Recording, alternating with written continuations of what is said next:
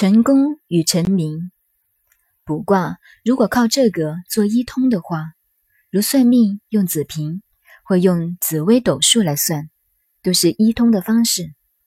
从前面几个阶段可以看到，各阶段的解释不尽相同。其中除了爻辞，后面几个阶段的解释，据古人说都是孔子做的，但后世才怀疑的态度，并不承认完全是孔子做的。认为有些是孔子做的，有些是孔子的学生所做的，但从他各个阶段的观念变更上严格来看，是不是还有时代的问题？因为古人有一种新的观念产生，往往不敢直说是自己的新观念，一定假托古人。有古人作诗，常常有好东西却不敢出名，而假托古人。最著名的例子。晋朝著文心雕龙的刘勰，古代搞文学的人几乎没有不读他的《文心雕龙》这本书，等于是中国古代最高文法的境界。他是在和尚庙里长大的。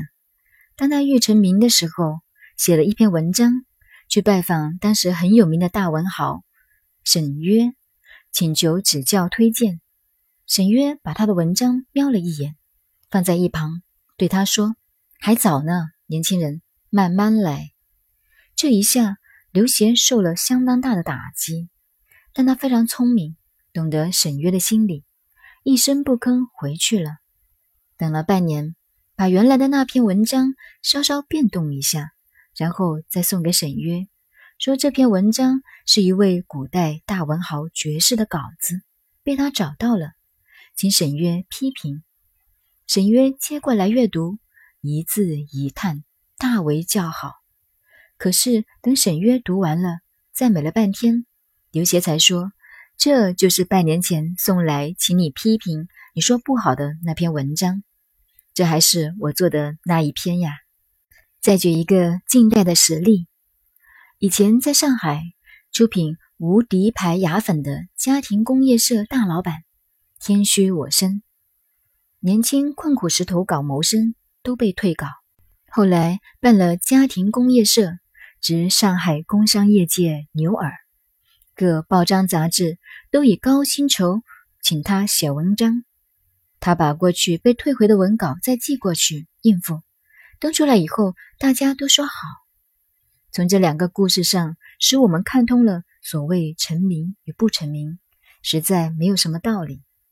古人当其道不能行的时候。所以，往往和刘勰一样，只好假托他当时的古人；再不然，就变成秘本、无名氏的著作。越是秘本，越易流行。这就是人类的心理。不过，现代的人不同了，不单是抄古人的文章据为己有，乃至于偷老师、偷同时代人物的文章为己有。从这些心理状态分析。所以，对《易经》乾卦卦爻各种不同观念的解释，是不是出于一个人的文笔，是不是出于同一个时代，的确是一个问题。我们不能不同意以古派的意见，不能说他们一点理由都没有。但是依我们看，时代离开不会太远，因为在原则上没有变。现在我们看到文言的第五个阶段。这是最重要的地方了。